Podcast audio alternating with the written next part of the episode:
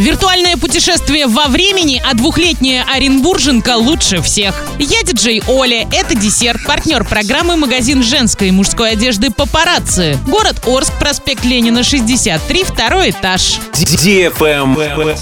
News. Двухлетняя Оренбурженка победила в зрительском голосовании шоу «Лучше всех» на Первом канале. Арина Зенкина получила шанс поздравить миллионы россиян в новогоднюю ночь. На прошедшей неделе на Первом канале вышел выпуск шоу «Лучше всех», в котором приняла участие двухлетняя Арина из Оренбурга. Ведущего программы Максима Галкина девочка покорила стихотворением. Поздравляем! Travel Guide. В Люксембурге создается экскурсия будущего. С помощью очков виртуальной реальности обзорный тур по городу превратится в путешествие по истории столицы Великого Герцогства. В Люксембурге проходит тестирование проекта виртуального путешествия во времени. Пассажирам специального туристического автобуса выдают очки виртуальной реальности, которые позволяют увидеть, как выглядели улицы и дома в 1867 году. Надевая очки, автобус превращается в конный экипаж с кучером, а современный город в столицу Великого Герцогства, какой она была 150 лет назад.